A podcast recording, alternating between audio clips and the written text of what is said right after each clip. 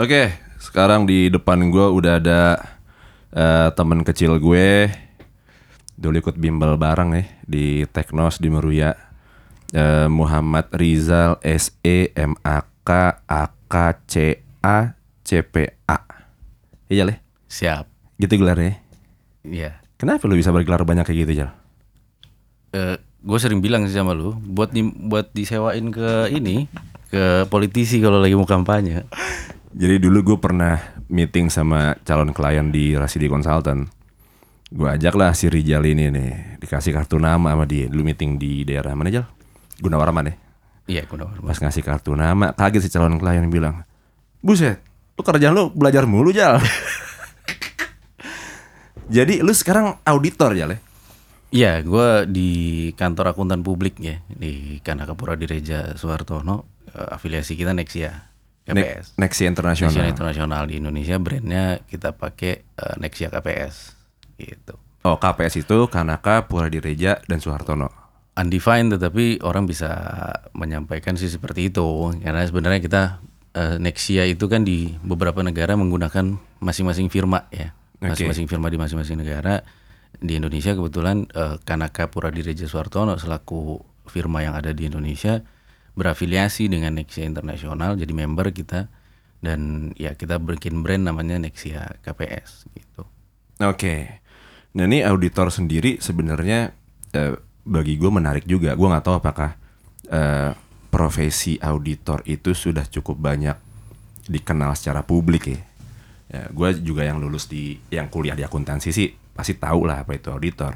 Cuman lu dulu pernah punya pengalaman jalan pas lu buka puasa di kantor lu buka puasa di masjid dekat kantor lu gitu ya terus isi anak-anak kecil ditanya cita-citanya mau jadi apa? gitu ya. ada nggak yang mau jadi auditor? Nggak ada yang angkat tangan ya? Ya itu lumrah lah ya. Anak kecil sekarang kalau ditanya juga mungkin belum ada pergeseran. Kalau ditanya mau jadi presiden gitu. Pilot pilot dokter. polisi dokter gitu. Mungkin profesi kita memang masih lama bersembunyi di di publik gitu ya. Walaupun kita eh, profesi yang eh, sedikit dari sekian banyak menggunakan kata-kata publik di belakangnya. Akuntan publik eh, dengan mungkin juga ada penilai publik. Kalau dokter nggak ada publik tapi dokter umum gitu ya. Iya iya iya gitu. Jadi mungkin kalau kita bisa ceritain dulu sebenarnya akuntan itu kan profesi yang dibangun berdasarkan kebutuhan dari industri usaha ataupun siapa pun. Jadi kalau kita di profesi ini sebetulnya sebutannya kita adalah akuntan.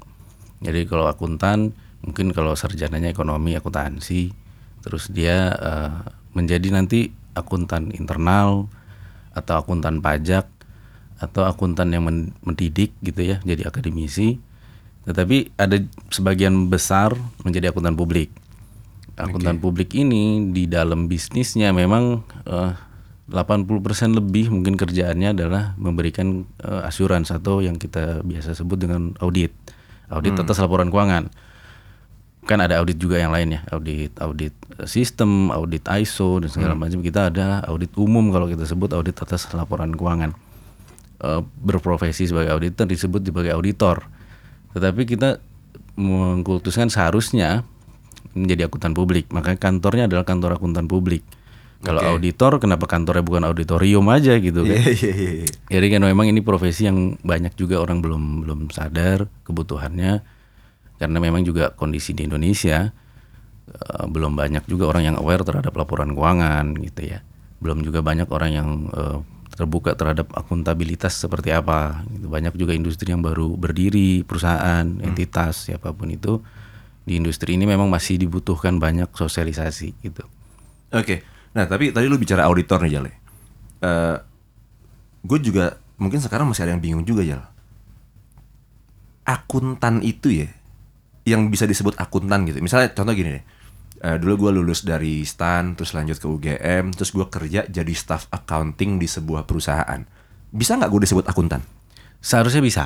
Cuman eh, secara pengalaman bisa dikatakan sebagai akuntan, tetapi kan penga- pe- pengakuan orang sebagai akuntan harusnya ada dong proses bagaimana dia em, resmi tersertifikasi dan ini kita eh, serahkan ke di Indonesia regulatornya adalah atau diberikan mandatnya kepada eh, Ikatan Akuntan Indonesia IAI maka kemudian ada gelar yang tadi eh, disebutkan juga eh, sama lu ini kan ada AK AK gitu SEAK memang sekarang teman-teman lulusan akuntansi juga sudah ada gelar AK-nya tapi Oh, apa otomatis ya?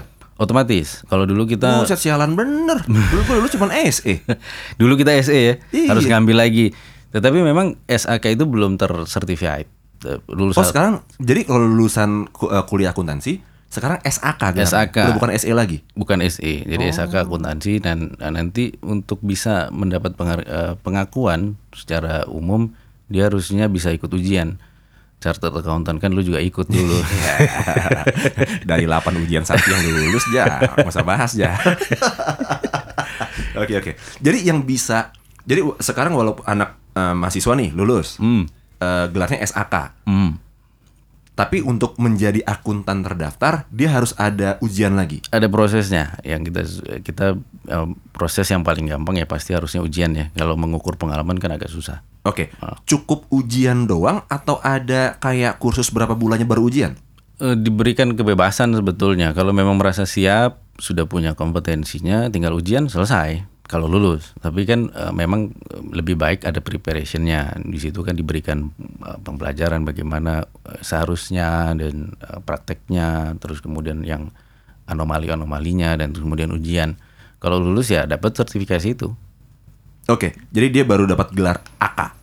Eh, kalau di Indonesia sekarang kita karena ada eh, pengakuan kita sama dengan negara-negara lain ya, ada chartered accountant CA kita sebut. Dan- Oh, tapi gue masih sering lihat orang punya gelar AKCA. Ya karena itu kan dulu ada AK dulu ya sebelum ada CA terus kemudian ambil CA-nya karena bisa diakui secara eh, umum bukan hanya di lokal aja. Kita bisa CA itu mungkin sekarang ASEAN dan di dunia memang mm, akuntan ya CA gitu ya. Chartered accountant. Oke oke oke oke. Jadi mungkin kalau dari cerita lo itu bahwa akuntan harus tersertifikasi, eh, berarti kurang pas juga ya. Misalnya ada staff accounting, misalnya ada pihak luar nanya, nih eh, kamu sebagai apa di sini? Saya akuntannya pak. Iya. Kurang pas ya. Karena identik akuntan itu ya akuntan yang terdaftar itu. Seharusnya, tapi seperti kita sampaikan tadi di awal eh, di Indonesia ini belum aware sekali terhadap industrinya yang seharusnya ya, karena bahwa eh, bagaimanapun juga eh, bisa aja punya persepsi yang berbeda. Orang membaca laporan keuangan, kita bikin laporan keuangan susah ke hati kita, padahal nanti belum tentu bisa dibaca orang. Yang berlaku umum bukan seperti itu misalnya gitu. Oke, karena ada standar sendiri. Ada standarnya ada sendiri. standar sendiri. Betul. Oke oke oke oke. Nah, tadi kan lu bilang kan eh, sebetulnya itu eh, ini kita balik ke profesi auditor ya. Oke. Tapi sebelum jauh, gue agak bingung apa bedanya akuntan, auditor, eh, dan konsultan. Oke, kalau di akuntan publik ya, di akuntan publik di kantor akuntan publik, mayoritas pekerjaan kita adalah memberikan assurance. Nah, pekerjaan itu adalah melakukan audit umum atas laporan keuangan. Maka teman-teman yang melakukan itu ya disebut sebagai auditor ya, yang melakukan pekerjaan audit eh, atas laporan keuangan perusahaan. Nah, eh, akuntan internal itu yang menyusun laporan keuangan. Oke. Nanti auditor atau akuntan publik yang kemudian melakukan pemeriksaan menyatakan bahwa oh ini laporan keuangan sudah wajar atau apa gitu ya, opininya ya.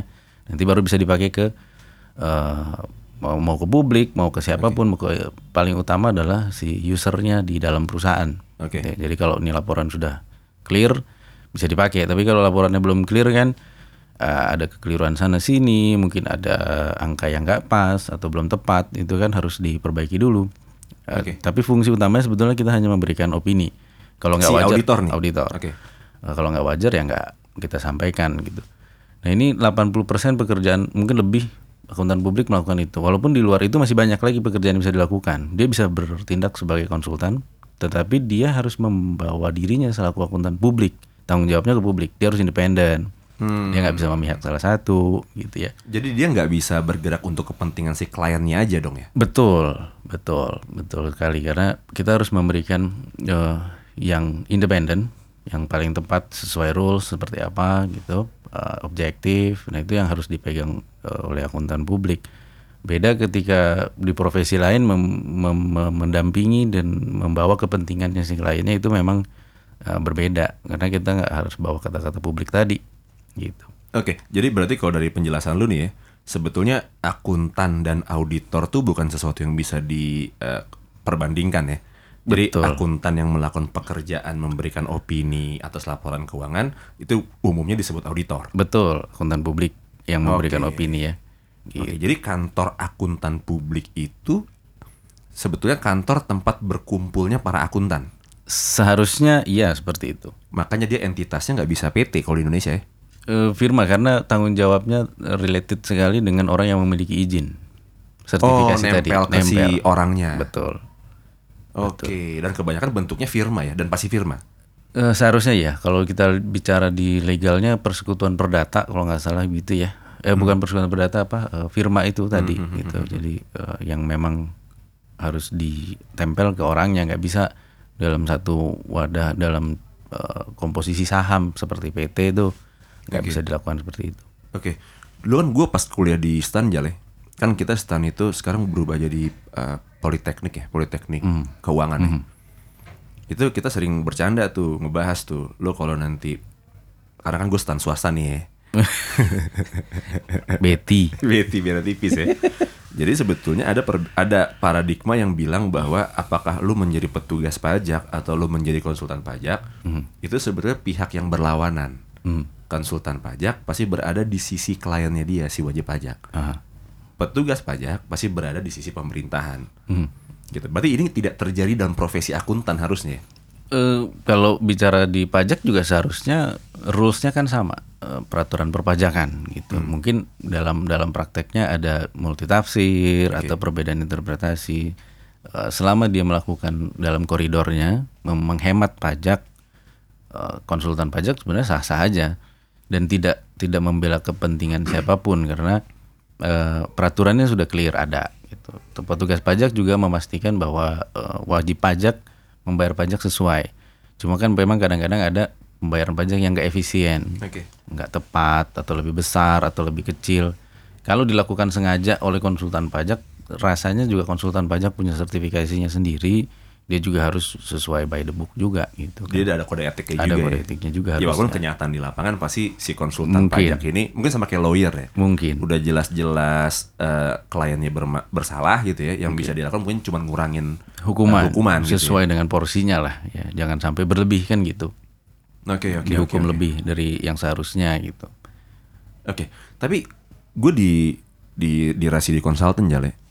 Kenapa masih banyak orang yang nggak tahu gitu, maksudnya nggak nggak paham tentang role itu. Misalnya eh, kita kan rasi di konsultan sebetulnya manajemen consulting. Terus kita selalu ditanya, tolong audit dong laporan keuangan kita gitu. Iya. itu gue sampai harus ngejelasin dulu nih audit internal kah? Apa audit akuntan publik independen kah? gitu. Dan itu dilakukan sama pelaku usaha loh. Maksudnya calon kliennya kita juga ya udah berbentuk PT omsetnya udah miliaran gitu. Kenapa mereka nggak tahu gitu bahwa oh yang bisa ngelakuin eh, eh, eh, audit laporan keuangan tuh di Indonesia hanya kantor akuntan publik gitu. Kalau kita konsultan hanya nggak konsult atau ngasih advice gitu. Kenapa informasi ini nggak selain masalah si anak kecil yang nggak pernah ada anak kecil yang bermimpi jadi auditor ya? Iya. maksudnya kenapa gitu Iya kalau kita lihat eh, mungkin eh, kembali lagi bahwa kesiapan atau awareness pendidikan edukasi di negara kita belum sampai ke sana. Kalau kita bicara industri di bidang lawyer tadi mungkin baru tahun eh, setelah 98 begitu ya era itu baru kemudian banyak profesi lawyer yang eh, meledak. Nah di Indonesia mungkin belakangan kita akan banyak dengar kasus-kasus yang terkait dengan eh, laporan keuangan ini memberikan eh, dampak kepada eh, keseharusnya tuh perusahaan mengerti pemahaman terhadap dengan akuntabilitas tadi. oke Nah, ini baru mulai mungkin ya 10 tahun terakhir eh, gong-gongnya tuh lebih lebih lebih kencang terdengar. Dan memang kebutuhannya terhadap akuntan akuntan ya harusnya tinggi. Karena kalau kita lihat eh, sertifikasi yang harus diperoleh oleh seorang akuntan itu cukup masif. Dia harus paham akuntansinya pasti. Mereka harus paham pajaknya. Mereka juga harus paham hukum bisnis, lingkungan bisnis. Mereka harus paham manajemen keuangan. Mereka itu harus bukannya urusannya legal ya Eh, tetapi akuntan harus paham gitu karena bagaimanapun juga laporan keuangan itu mencerminkan eh, kondisi realnya si perusahaan terkait juga tidak lepas dari eh, kontrak-kontrak hukum yang mereka eh, masuk ke dalam itu eh, kalau kita lihat di mau di belakangan ya banyak kasus-kasus yang eh, laporan keuangannya nggak tepat. Eh, juga memberikan dampak yang masif juga ya kebangkrutan. Kalau dulu kita di luar negeri paling banyak itu membahas soal Enron ya. Itu memberikan dampak yang luar biasa. Di Indonesia mulai terlihat kebutuhan-kebutuhan tadi. Dan eh, harusnya idealnya setiap perusahaan itu memiliki akuntan. Dan kalau di luar negeri kalau kita lihat Sorry, sorry. Maksud lu Ah. akuntan internal? Akuntan siapa pun dia. Mau internal ataupun dia meng-hire akuntan Oke, publik untuk menjadi oke. internalnya dia eh, silahkan aja. Kalau di luar negeri kan kita lihat eh, perusahaan itu udah pasti punya akuntannya siapa lawyernya siapa gitu ya. Eh, itu untuk menjalankan usahanya. Dari pemahaman yang ini belum belum sampai ke mendalam di Indonesia dan mungkin beberapa tahun ke depan kita harapkan ada hal-hal seperti terbukanya informasi ini, akuntabilitas gitu. Dan kalau kita lihat di laporan keuangan ya sebagai mungkin kalau teman-teman nanti banyak juga yang lihat di laporan keuangan mungkin 50% isinya angka, tapi leb- selebihnya dari itu isinya informasi, narasi, cerita eh, mengenai kondisi perusahaan, keadaannya seperti apa dan ini yang yang orang masih banyak belum tahu gitu. Iya iya benar. Makanya gue juga kalau ngeliat laporan eh, audit ya, apa istilahnya LAI ya, laporan auditor independen ya, yang di depan itu ya. Jadi yang ternyata gue baru paham juga nih gara-gara gue eh, di berguru sama Bapak Rizal ini nih. Jadi ternyata yang harusnya bikinin laporan keuangan dalam buku audit itu harusnya si, si perusahaan itu sendiri ya. Betul. Sebetulnya outputnya si auditor hanya satu lembar laporan auditor independen ya. Ya betul. Opininya aja apa? Atas Tapi laporan kenapa keuangan. Kenyataannya yang gua tahu nih ya setelah kita cukup lama kerja bareng nih. Kenapa pada kenyataannya justru si auditornya yang nyiapin satu buku itu? Ya, eh, kembali lagi tadi eh, bahwa ketidaksiapan edukasi, dan auditor eh, memberikan eh, dalam pekerjaannya juga memberikan edukasi kepada eh, perusahaan, entitas ya kalau kita sebut karena ada perusahaan, ada non profit juga, ada yayasan, Oke, ada ah. lembaga. Eh, mereka kita berikan penyajiannya yang seharusnya seperti apa. Tapi kita nggak akan pernah mau membukukan catatan mereka dari awal sampai eh, tutup buku seperti apa gitu Oke. ya. Satu tahun misalnya. Mereka yang catat. Nanti penyajian yang seharusnya seperti ini sesuai dengan kalau di IAI kan menerbitkan standar akuntansi keuangan Oke. di Indonesia dan ini eh, sudah berlaku cukup lama dan ini sangat eh, sama atau adopsinya dari negara-negara di dunia hampir semua negara menggunakan ini. Dan ini yang kita sajikan. Sehingga menjadi laporan keuangan. Dan itu eh, praktek yang eh, berlaku umum. Tetapi harapannya tidak perlu lagi dilakukan oleh akuntan publik. Enggak, maksud gua kenapa lu nggak nolak gitu? kalau kita nolak mereka juga nggak bisa bikin Iya. gitu kan Lu nggak dapat duit juga ntar. Iya iya iya. Eh, posisi eh, auditor kan seharusnya memberikan laporan auditor independen atau laporan keuangan harus diaudit gitu. Ada ada kriterianya. Banyak perusahaan masih belum melakukan itu. Eh, Banyak juga eh, informasi mungkin dari DJP, Direktorat Jenderal Pajak ya, atau dari Kementerian Perindustrian. Banyak perusahaan yang belum diaudit. Mungkin di ini kali Jal eh, sosialisasi dari Betul. asosiasinya kurang Betul. masif kali. Betul. Eh, makanya kembali kita harus eh, sadar juga, kalaupun disosialisasi dampaknya seberapa banyak. Eh, karena industri kita kan mungkin eh, masih berpikir "Eh, ngapain saya nyiapin laporan keuangan yang penting jualan dulu deh gitu. Iya. Penting ada uang. Penting ada uang. Iya, dia nggak tahu tuh kalau uang tuh ternyata masih utang gitu. ya. Betul. Utang, iya. Terima uang uang utang. Tapi eh, harapan kita sih ke depannya eh, level UMKM sekalipun sudah aware terhadap harus keharusan laporan keuangan. Bahkan teman-teman kan mungkin juga banyak lihat juga banyak perusahaan kolaps. Ketika Hmm. membesar kolaps. Antara lain penyebabnya karena ketidaksadaran bahwa laporan keuangan mereka atau posisi keuangan mereka sudah bermasalah. Kita Oke. sering eh, ngobrol sama teman-teman, masuk ke malu juga. pe- pengusaha yang menjalankan usaha itu masih pakai sistem insting, feeling, rasanya. Itu sistem, Iya, iya, sistem infra itu kan jadi rasanya uang saya atau omset saya gitu lah. Atau Itu banyak banget tuh klien rasi di konsultan kayak gitu. Betul. Kebutuhan terhadap eh, pihak eksternal sekarang masih sangat tinggi harusnya. Dan kita berharap juga seperti Rasidi Consultant juga banyak memberikan edukasi seperti itu sehingga nanti pekerjaan eh, audit yang dilakukan proper yang memang seharusnya diberikan opini. Tapi selain kita memberikan opini, kita juga memberikan namanya manajemen letter. eh, tujuan manajemen letter itu adalah memberikan masukan kepada perusahaan terkait dengan apa yang harus dibenahin Oke. gitu. Oke. Nanti itu akan di follow up gitu ya. Eh, kalau kita menemukan kesalahan-kesalahan yang berpotensi menjadi masalah atau memang ada masalah, itu eh, auditor bisa memberikan hal-hal itu. Gitu. Oke oke. Gue di Rasidi Consultant sering ini ya, kayak eh, awal tahun lalu kalau nggak salah. Pak bisa cariin kita auditor nggak? Hmm. Tapi tujuh hari selesai ya. gitu. Iya iya Saya cuma buat tender nih. iya Saya cuma butuh stempel. Iya. Saya cuman cuman butuh apalah segala macam gitu. Iya. Maksudnya kalau tadi cerita lu apakah itu idealnya Mhm. gua rasa itu idealnya kayak begitu ya. Apalagi gue bilang kalau sampai perusahaan UMKM pun harusnya juga melek juga, mungkin harusnya perlu in- auditor independen juga gitu. Cuman kita selama 11 10 10 tahun 11 tahun berdiri itu nggak sedikit ya. Mhm.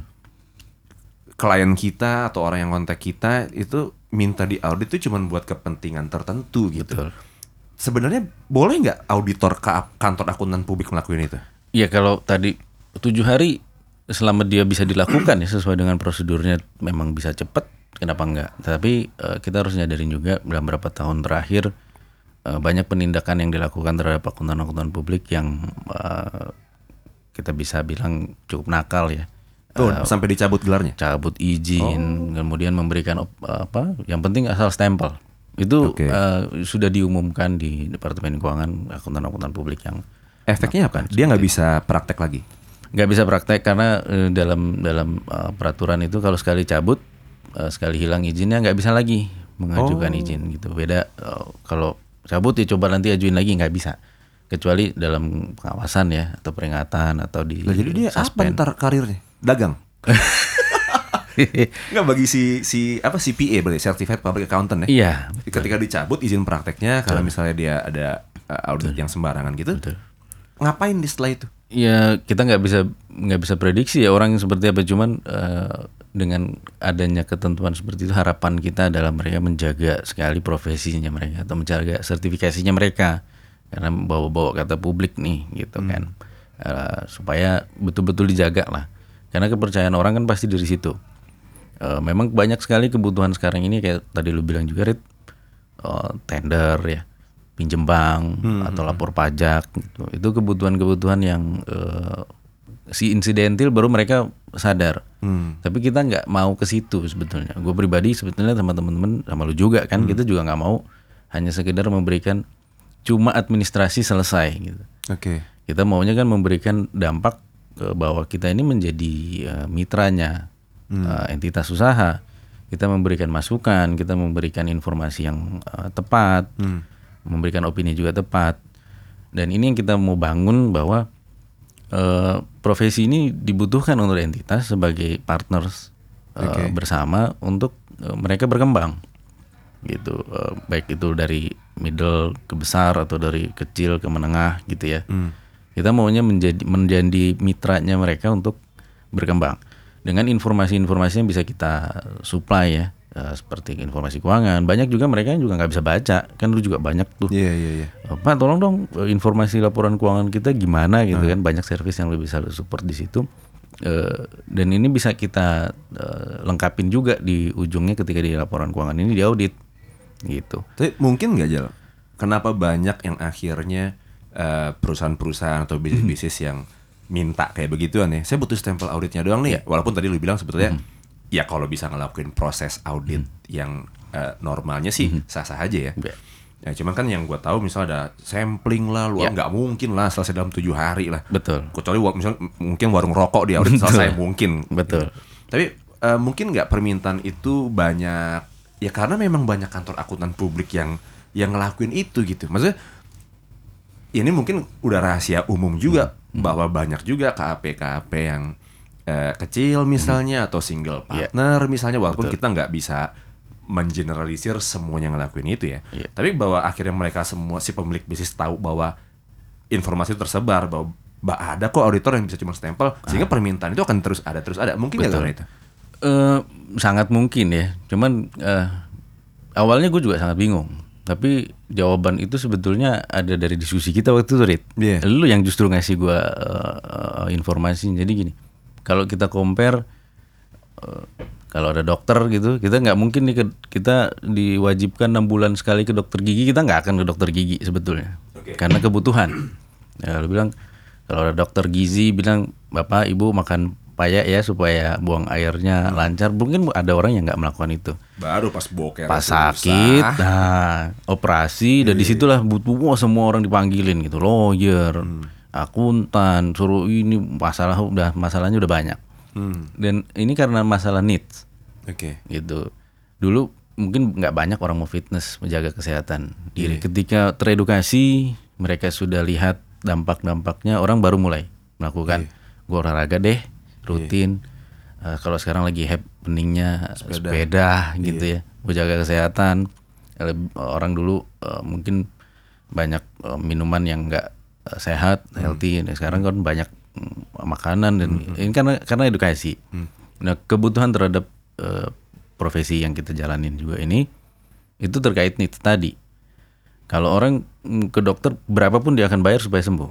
Oke. Eh, ke lawyer ketika ada kasus hukum dia juga akan berapapun dia bayar supaya eh, ini bisa selesai kasusnya. Kita kan tidak kita memaintain mereka untuk berkembang.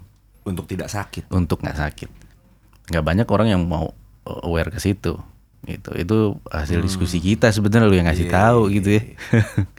dan harapannya sih mm, ke depannya jangan sampai lah perusahaan kolaps gitu ya. Jangan sampai perusahaan harus uh, uh, me- mempilotkan dirinya atau kemudian berhutang sana sini terus tidak ada kejelasan terkait uh, performa operasionalnya. Dan dampaknya kan ma- macam-macam kalau ada peke- mempekerjakan 10 orang minimal gitu misalnya. Ada istrinya ada dua anak ada 40 orang yang bermasalah ketika terjadinya eh, masalah di perusahaan itu. Jadi ada tanggung jawab yang juga cukup besar sebenarnya kalau orang menjalankan usaha. Harapannya kita sih di situ. Jadi mm, banyak perusahaan walaupun nggak besar ya tapi melebar banyak. Dan eh, apalagi di Indonesia lu sempet cerita sama gua perusahaan besar lah yang bikin kita menjadi krisis gitu ya. Iya. Nah, kita berharap walaupun Dulu 98 2008 ya. Cuman Covid ini UKM paling ketampar dari betul awal. betul Eh, eh, berapa kali dari asosiasi-asosiasi pengusaha tuh sempat bilang setiap tahun tuh ada aja pak perusahaan yang eh, bubar pak gulung tikar mungkin jumlahnya juga lebih dari 20% setiap tahunnya ini kita kenapa sih problemnya rata-rata juga mereka nggak memahami bahwa keuangan mereka bermasalah Oke. gitu Oke, oke.